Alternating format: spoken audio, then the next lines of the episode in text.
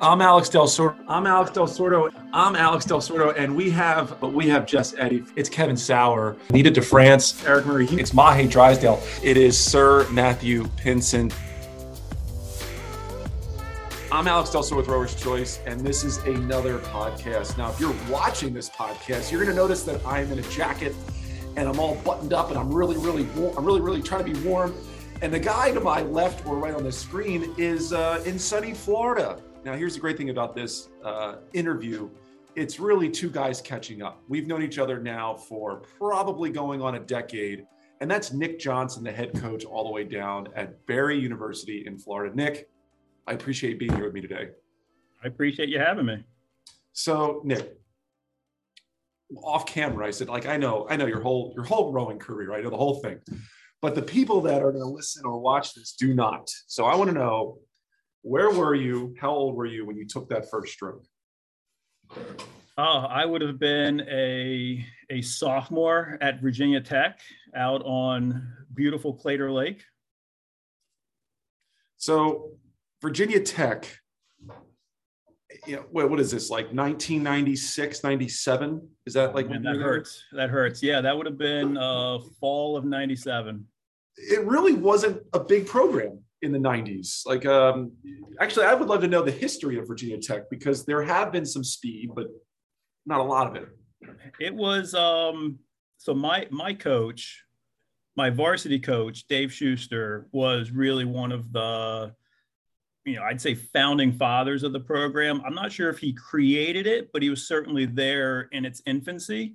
Um you know he rode at tech and really kind of got the ball rolling. And then he managed to uh, get get an actual day job working at the university, working in club sports, so that then he could, you know, afford to you know get uh, the incredible stipend of uh, you know two thousand dollars, whatever we gave him to coach, and then he coached the whole time I was there for several years after I graduated, and um, you know, you say it wasn't a very large program back then, but it was it was probably one of that was probably one of the larger time periods for Virginia Tech crew because we had, you know, by by club standards, a pretty decent sized team. We always had, you know, two varsity boats, and we would always have a couple of novice boats. Uh, women's team was probably similar in size, but you know, I, I remember I remember going to the informational meeting, and like hundred kids were there. So it was, you know, I mean, it's, you know, 30 is bigger now, but 30,000 kids on campus, you're going to draw at least a little bit of interest from some, you know, former athletes. So why did you go to that information? Like, you know, because rowing, let's be real, like it's Virginia. It's it's all it's all it's not it's not like you know boathouse row. Uh, why did you go there? I I started out as a runner. I started out running track and cross country in college, um, and just thoroughly got my butt kicked trying to run for a big D1 school. Um, you know, I was, I remember I, I, we were doing a workout one day. We did uh, what, running indoor track. I we were doing a three by one mile workout, and the the second interval, the second mile, I set a new PR for for the mile, like in the middle of a workout, and and it was like I don't know 440 or something, which I thought was I thought was pretty quick. Oh but there were mm-hmm. guys on the team that were, you know, they're shooting to go under four minutes and make All American status. You know, like if there was a, a an A team and a B team, I was on the C team. Like I, I remember, I remember we did we had we had two home meets that that winter, and the coach wouldn't give me a uniform. I, I, I showed up. I showed up to the meet wearing a sleeveless Guns N' Roses shirt because I wasn't good enough to get a uni. So that was kind of my my status on the team. And um, after I didn't even make it to the outdoor season, like towards the end of the winter season, I was like, this is not for me. I'm not hacking it with these guys. And um, I tried to go play uh, spring soccer. And you know it's a fall sport, but then they have like spring, you know, try out and see if you can make the team. And and again, they had like the maroon team, which was the guys on the varsity squad. They had the orange team, which was the guys on like the club team, the travel team. and then they had the white team, which was just everybody else. And they just they just told me show up wearing a white shirt every day. They didn't give me a white shirt. They said just show up wearing a white shirt. And so that lasted a month. And at that point, I was like, I, I want to do something. And I, I, thought about transferring somewhere to go try to run somewhere else.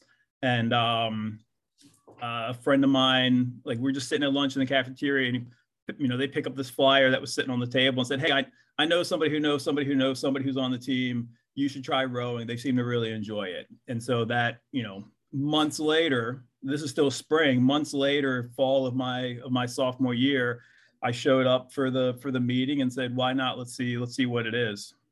This is so funny. I love like the whole C team thing. That is so. I love that you like can laugh at that now. You know, many years later. Oh, because it was it was heartbreaking at the time. Oh. You know, oh. when you're when you're when you're setting a PR for your mile and the guys around you are like 20 seconds, 30 seconds quicker for their workout, and you you know you don't even have a chance to you know acknowledge it, and because nobody cares. Nobody cares. You run a 440 and people are like, that's it. That's your best. that's the best you ever did. Oh wow so yeah, it was it was heartbreaking at the time, but you think about you know, 20 years later, like I would I would kill to run sub six minutes now. Oh God, what, what so what were your stats in terms of height and weight when you first started rowing? Um, I was probably, um, I mean, I wasn't more than probably 145 pounds when I started rowing. Um, you know, I, I, I high school playing soccer and running, I was probably 150, 160, and then lost a bunch of weight from just, I mean, a bunch of weight, lost five or 10 pounds, you know, freshman year running cross country and track. And, um, you know, so I showed up and I think pretty quickly, you know, Dave Schuster, our, our head coach, said, you know, this guy is going to probably be in the lightweight boat. So, um, you know, first couple years rowing on the team, I was, I was what helped us make the average. now you guys did pretty good though uh, in that lightweight boat. What did you guys uh, What did you guys get? I mean, we won. You know, we won a lot of stuff regionally. We would win races at the Occoquan. We, um, I think, we were the first tech boat to ever get a medal at SIRAs down in at Oak Ridge. We were the first, maybe the only boat from Tech don't, I'm sure there's somebody from a later year that's going to correct me on this, but I think we were the, we were definitely the first, maybe the last boat to go to IRAs. Um, you know, back when they let club teams go to IRAs, and um, yeah, we were pretty good. I mean, we got national ranking, whatever that counts for 20 years ago. So it was it was cool. It was a fun time.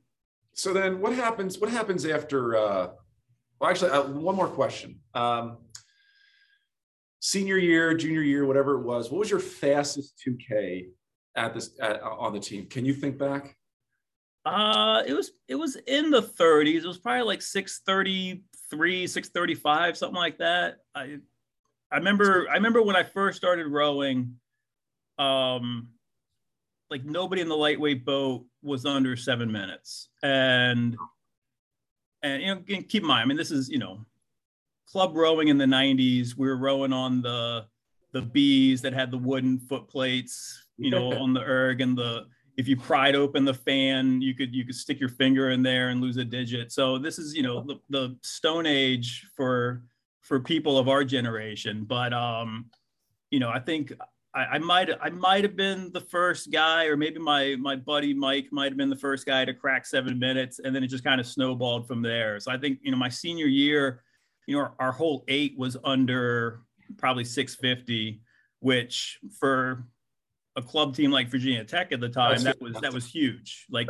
yeah, we weren't we weren't Columbia, we weren't Yale, we weren't any of the you know, the big lightweight programs back then, but we were um, for a club team, we were pretty we were pretty okay.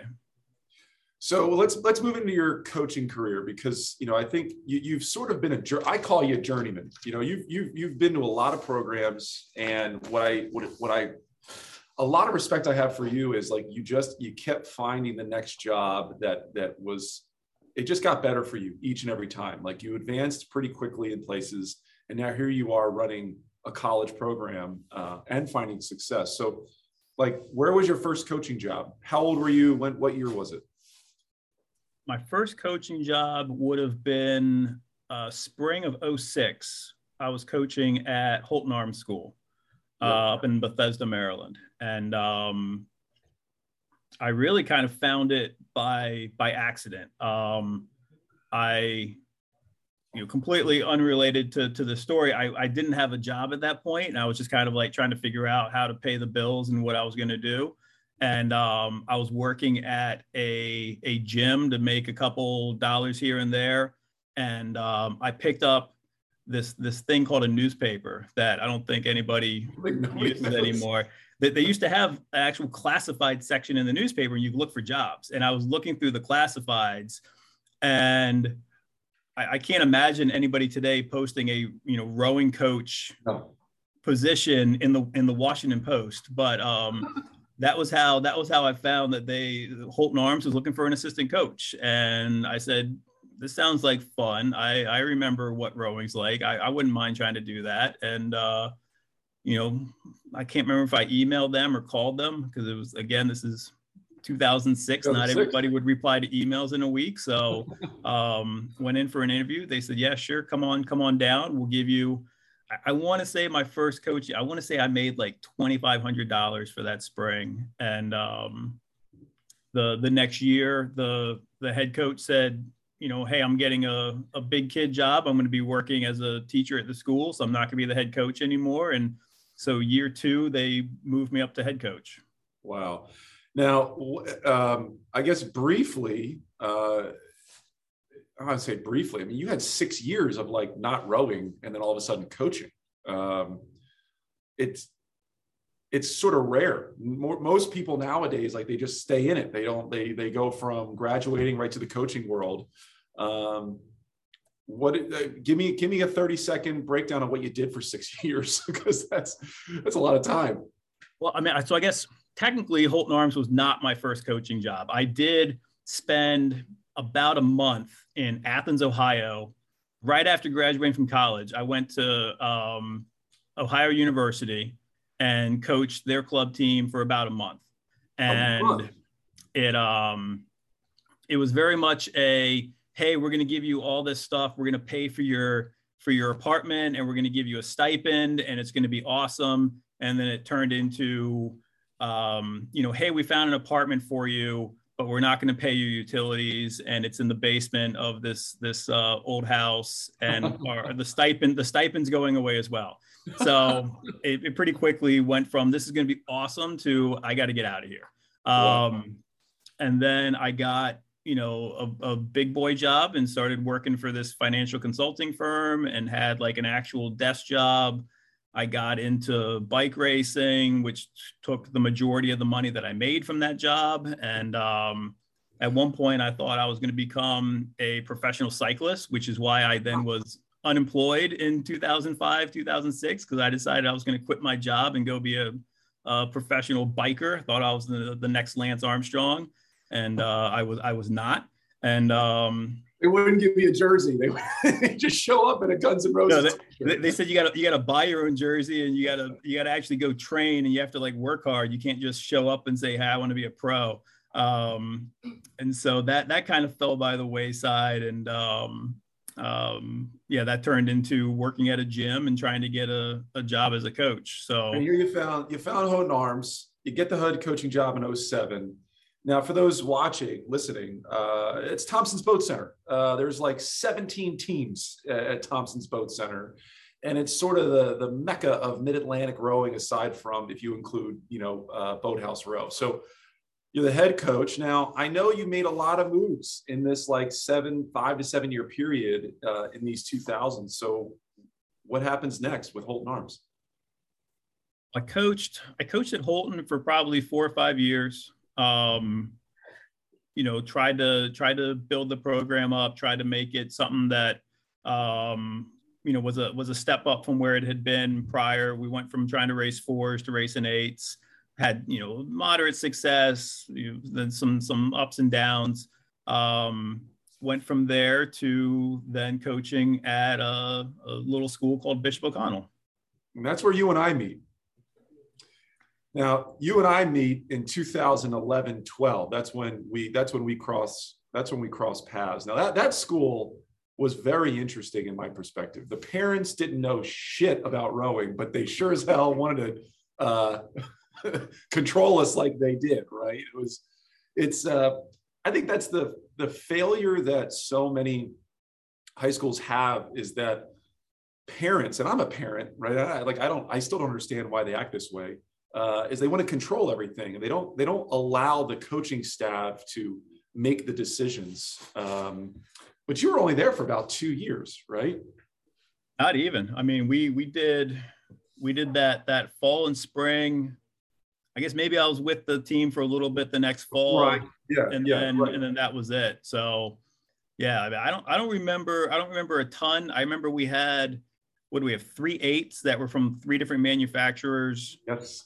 If whenever we wanted to go somewhere, we needed like four wrenches and a screwdriver to to de-rig everything.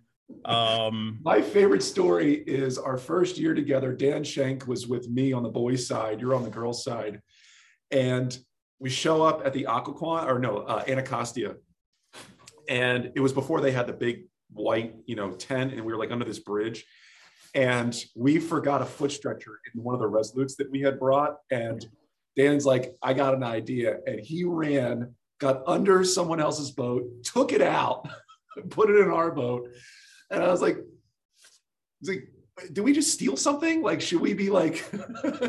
I'm sure he replaced it. I'm sure he put it right back. He put it right back. Dan Shank put it right back. Now he was a, a word of his. Uh, he was a man of his word. But so where do you go next? Like you're now you got quite a quite a rap uh, a resume here. 2006, 2012. You're head coach, running programs. You're you're building junior rowing. Where where do you go next?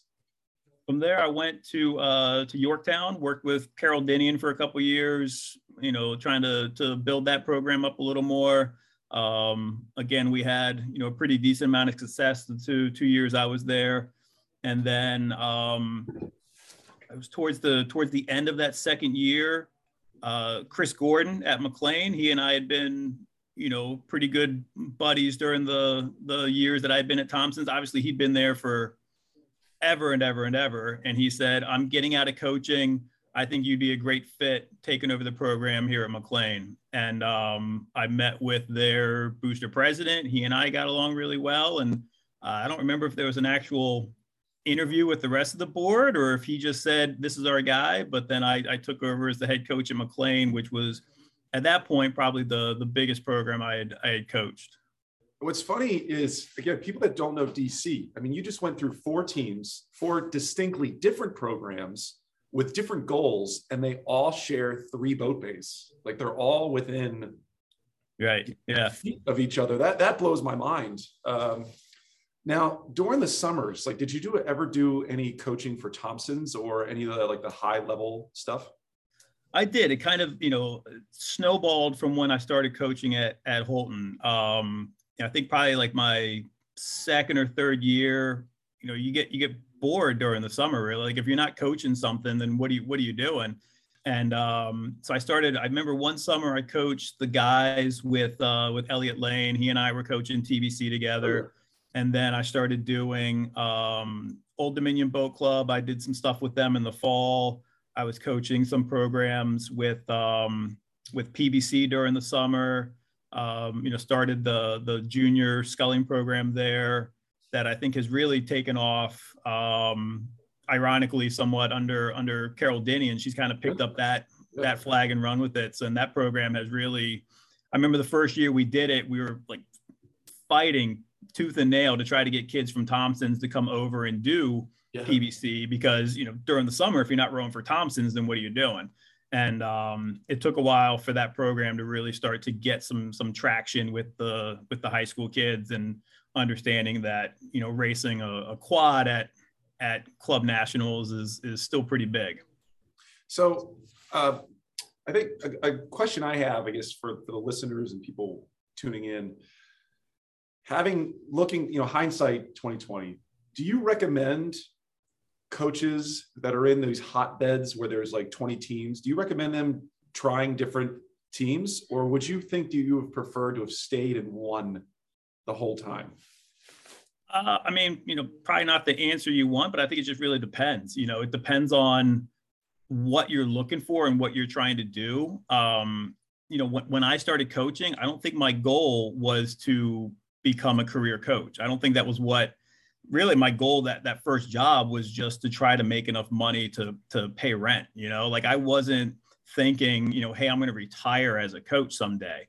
Um, i'm still not sure if i'm going to retire some coach as, as, as a coach someday but um, you know the the goal is going to differ from from person to person. You know i was what 30 years old almost you know not quite 30 years old when i started coaching most people get into it right out of college right so yeah. their goals maybe are a little different from what my goals were um, I, I think there is a benefit to having different people around you you know having a different coaching staff around you having somebody whether you're if you're coaching a girls program and you have a different coach on the guy side from program to program to program like that gives you a different perspective on on how things should run. Um, you know, I, I think I think every coach is some sort of of mixture, some sort of amalgamation of of everybody that they've ever either coached with or being or coached under. And so the more people you have that are kind of part of that pot, the the more rounded you're going to be. So mm-hmm. um, you know that doesn't necessarily mean that I'm a good coach because I've been around 20 different coaches over over the last 15 years but it certainly gives me a different perspective on on what what you should be doing or what you shouldn't be doing. Uh, yeah i, I don't think it's to for a coaching career i don't think it matters if you win a lot of races or if you see a lot of success. Like you know you got like mark mandel. You got guys that were with programs for five, six, seven, eight years, and they win four Stotesbury medals or whatever it is. Like you don't necessarily need those victories to get the good jobs somewhere else, right? Um, and I like that. I mean, rounded. You're talking about a more rounded coaching approach. You know, you you learn so much by being at Holton Arms for three years, O'Connell for two years, Yorktown for three years. Like you learn things. Um, I know the outside perspective, at least from where I was naively in my 20s, watching you go and other like Elliot and other people like going from different teams. I was like, why the hell are they doing that? That's a dumb move. Like, what? Like, how can they be doing that? Now, as a 36 year old man, I'm like, that was really smart. that was actually a really smart approach. Now, is it you went from McLean right to Barry, right? I think that's was your your jump, or did you did you have somewhere in the middle? I had I had a couple of things in the middle. I had um, as soon as I left McLean, we physically left the country and spent a year in Spain. So I had an entire oh, year right. not coaching at all. Yes. Um, you know, Katie, Katie had done my last year at Spain. Katie was working in Korea teaching English. And then when she came back from that, she said, Hey, I have a chance to go do the same thing in Spain. And I'm going to go whether you go or not. And I was like, yeah, this seems like a pretty good idea. Why not? So uh, you know, we put everything into a storage unit. I sold my truck, and we just completely disappeared off the, off good, the not the face truck. of the earth, but at least outside of the U.S. for a year. You, you had a nice truck. I remember. I remember that truck. Uh, I miss I miss that truck every day. you know, I miss seeing that truck actually. Uh, so you did. Yeah, that's right. I I I, yeah, I did forget about that. So forgive me. I I, I forgot about that. Um, so then, so then, what happens after Spain? Like, what, where, where do you go next? So we, we, we came back from Spain, and it was kind of like, okay, my turn to kind of decide where we're going to go and what we're going to do, and um, you know, applied for a bunch of jobs. At that point, kind of decided, you know, I don't want to do the desk job and then part-time coaching, yeah. you know, deal again. So I was looking for jobs that were full-time or at least on on paper they were full time. They paid a salary and it wasn't like you know here's 25 bucks an hour kind of thing. And um, literally as soon as our plane touched down in in Fort Lauderdale, I had like an interview the next day. Like we just immediately started driving around um, I, all of the United States. We went, you know, a couple different places in Florida for interviews. Went back up to the Mid Atlantic area for a couple interviews, and then ultimately ended up in Atlanta at St. Andrews Rowing Club. St. Andrews. I mean, that's it's a heck of a program. Um, That's wild. So did the it, it, was clear that the one year off of not coaching did not affect at all your position to get a job somewhere else. No, and I, I, a couple a couple of people, a couple of those interviews, they asked, you know, kind of along the lines of like, well, how do we know you're not going to pick up and just disappear? Oh, yeah, good point. Again, like if if are you really married to the sport of rowing? Are you really going to do this forever? And um, and I said, well, you know, you can't. How how does anybody predict what they're going to do a year, five years, ten years from now? So I was like, I was like, I'm probably not going to pick up and leave while you know you guys on the board are, are here because it's you know you, know, you just never know what's going to happen. I'm i'm i'm definitely want to keep coaching for a while. And um somewhat ironically I, I did that for one year before the barry position opened up. So this job opens up. What what enticed you to apply for this role that you have now? Um you know they were they were coming off their second consecutive national championship. You know they won in 2015 and 2016 so this is you know late spring early summer of 2016 um, they've just won two ncaa's in a row and their assistant coach you know was moving on to to greener pastures and so they had this position open. And you know, I said this sounds like a great way to get you know foot in the front door with uh, with a collegiate program, which you know for a lot of um, a lot of guys that rode for a club team in in college, like getting into the NCAA is tough. So I said if I can if I can get my foot in the front door, that would be that would be great. That'd be a great opportunity. Mm. And you did it. You got it. Was it a hard interview process? Was it was there any challenges to it? Um, I think the hardest part was that it was kind of like today. It was all Zoom. Like, uh, but this is I guess this is before Zoom, so it was all you know Skype and just phone calls. Yeah. I want to say my first interview wasn't even on Skype. I think it was just a phone, a phoner with me and you know three or four people on the on the interview committee. Wow, wow. So you get this job. Um, you guys are a good program. I mean, like people know Barry University. Uh, What's been your biggest accomplishment so far in that program, having now gone through two years of pandemic? So, like half of your time at Barry has been in a pandemic situation. Yeah, and and that's been probably the the toughest part is that, you know, I, I think that that first that first COVID year, spring 2020, we were we were looking to be very good, and it was a real bummer for obviously everybody that got shut down, but you know, I think we were looking to be a very good program that year. We had a lot of depth, we had a lot of top end speed, and then it all got shut down. And there was virtually no recruiting the rest of the year. And a lot of kids then, um, you know, opted out the following year. So we very quickly went from like, hey, we're going to be really good to uh, things are not so great. And we had to kind of rebuild really this year. This year is looking, you know, pretty you know, we're pretty optimistic about how this year will go, but you know, it's really three years in the making that we're trying to get back to this point. Um, but as for you know, like the the the highlight at this point, it's um, I, I think my first year coaching was probably the highlight because we we had I think we brought in like the biggest recruiting class that Barry had ever had. We brought in like 13, 12 or 13 kids that first year. Um, and still almost won the conference championship. We got like we shared conference boat of the year awards. We had a couple of all Americans.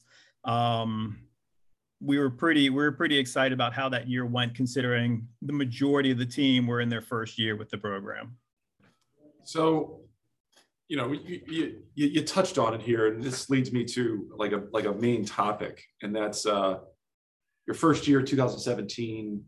You're getting all these kids coming into Barry and now I think the landscape of college recruiting is so, so different now that we went through two years of pandemic. Um, can we just talk about some of the challenges that these high school kids face and, and maybe some some ideas on, on how to make that job easier for them? Like what are what are some of the challenges you're seeing now as a head coach in recruiting?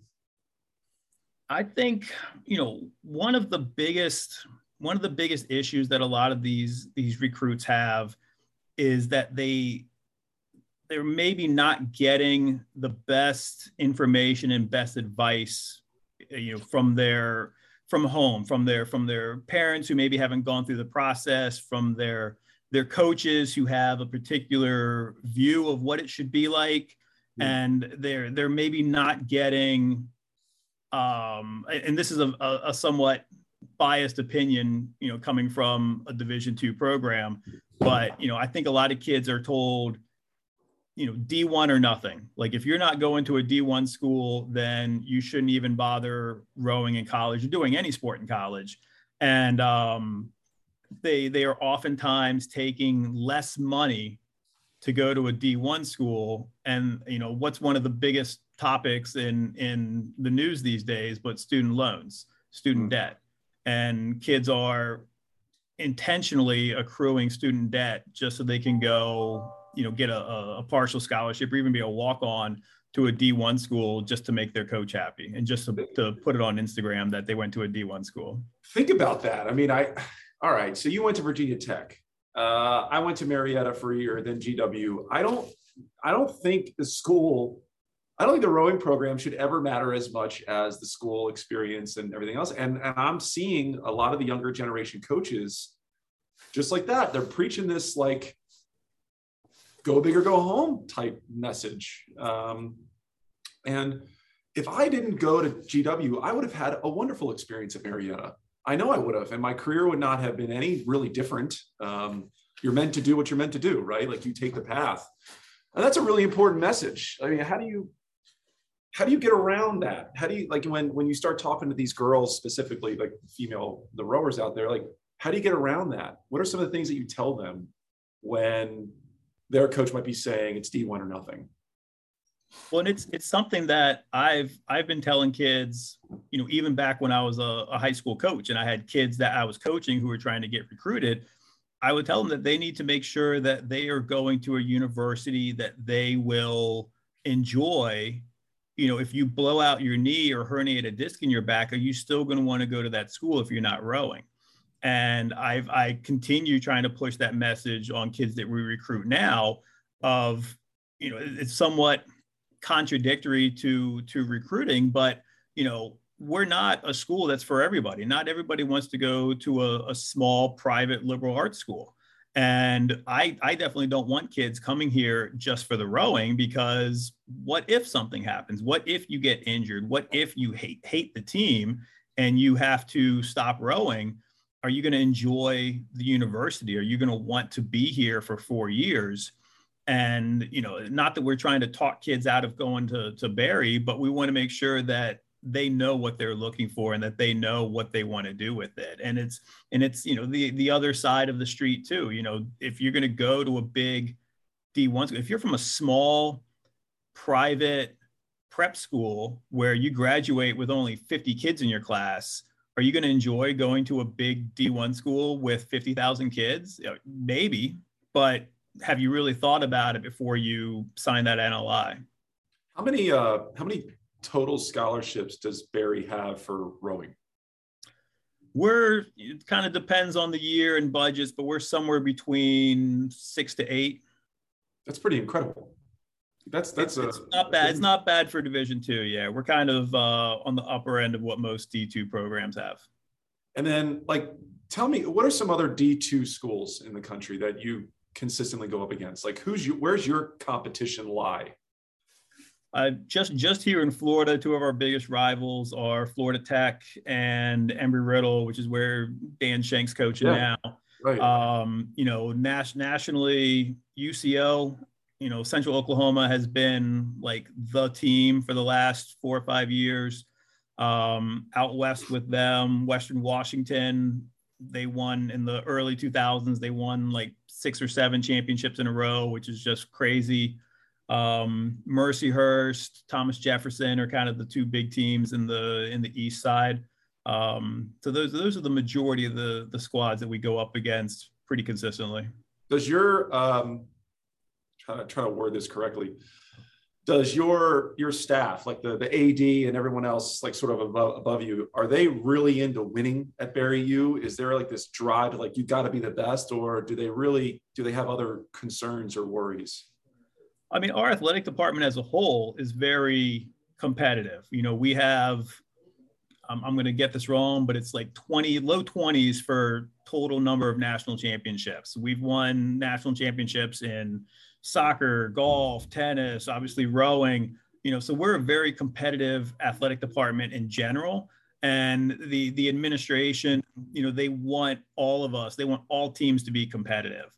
Um, you know, now it's it's just like any other university, any other athletic department. You know, are we getting as much attention and as much funding as as basketball? You know, no, I, I don't think. Uh, you know, I don't think Duke rowing is getting the same attention as Duke basketball, right? Like it's yeah, it's yeah. it's it's all very relevant relative. So, um, but we get we get just as much attention as as any other D two rowing program, if if not more so. So we're on the we're on the tail end of this pandemic. I know more things are happening. Um, how's the optimism for you in your program? Are you guys seeing good things for the future of rowing, for the future of Barry U, or are you still kind of getting through the hard stuff? Well, no, I think we're very optimistic. I, I think now that you know things have started to settle down in terms of COVID, now that you know things are somewhat getting back to normal, at least in terms of of uh, you know bodies on campus and and budgets and you know what the future is for the university. I think everybody in the athletic department is kind of you know breathe a little bit of a sigh of relief that like okay this is where we are. Is it the same as it was two or three years ago? No, of course not. But is it um, going to be the same that it is now or better in the future? Yeah, I, I think so. So you know we're you know honestly our, our scholarship numbers are down from where they were two, three, four years ago, but they're not going to go down anymore. You know, we're pretty optimistic that things are going to be the same. And, you know, maybe someday they start to go back up to where they were pre COVID. But, um, you know, athletics wise, funding wise, we're pretty, we're pretty happy about where we are. And, um, you know, I think as far as recruiting and, and equipment, you know, all that stuff is, is on the rise and it's all going to get better over time. I, I asked this final question to every college coach I've ever interviewed now, and it's uh, let's pretend I'm a 17, 18 year old girl. I just I'm I'm going into my senior year, and tell me in 30 seconds or less why should I go to Barry U? Uh, I mean, other than the the education, you know, obviously it's a we're like I said, we're private liberal arts um, uh, school in, in South Florida. So like right off the bat, even if you're not an athlete, it's a pretty great place to be. Uh, if you're a rower, you know, we don't have a winter. We have uh, warm weather all the time. We were we were outside erging this morning. Uh, a little little chilly for Miami in January. It was probably in the 60s, but you know, in a couple days we're going to get rid of this cold snap, and it's going to be 75 degrees when we're rowing in the middle of January. So um, I think in the last seven or eight years, we've bought no ergs because we don't wear them down enough to really need a, a budget for ergs.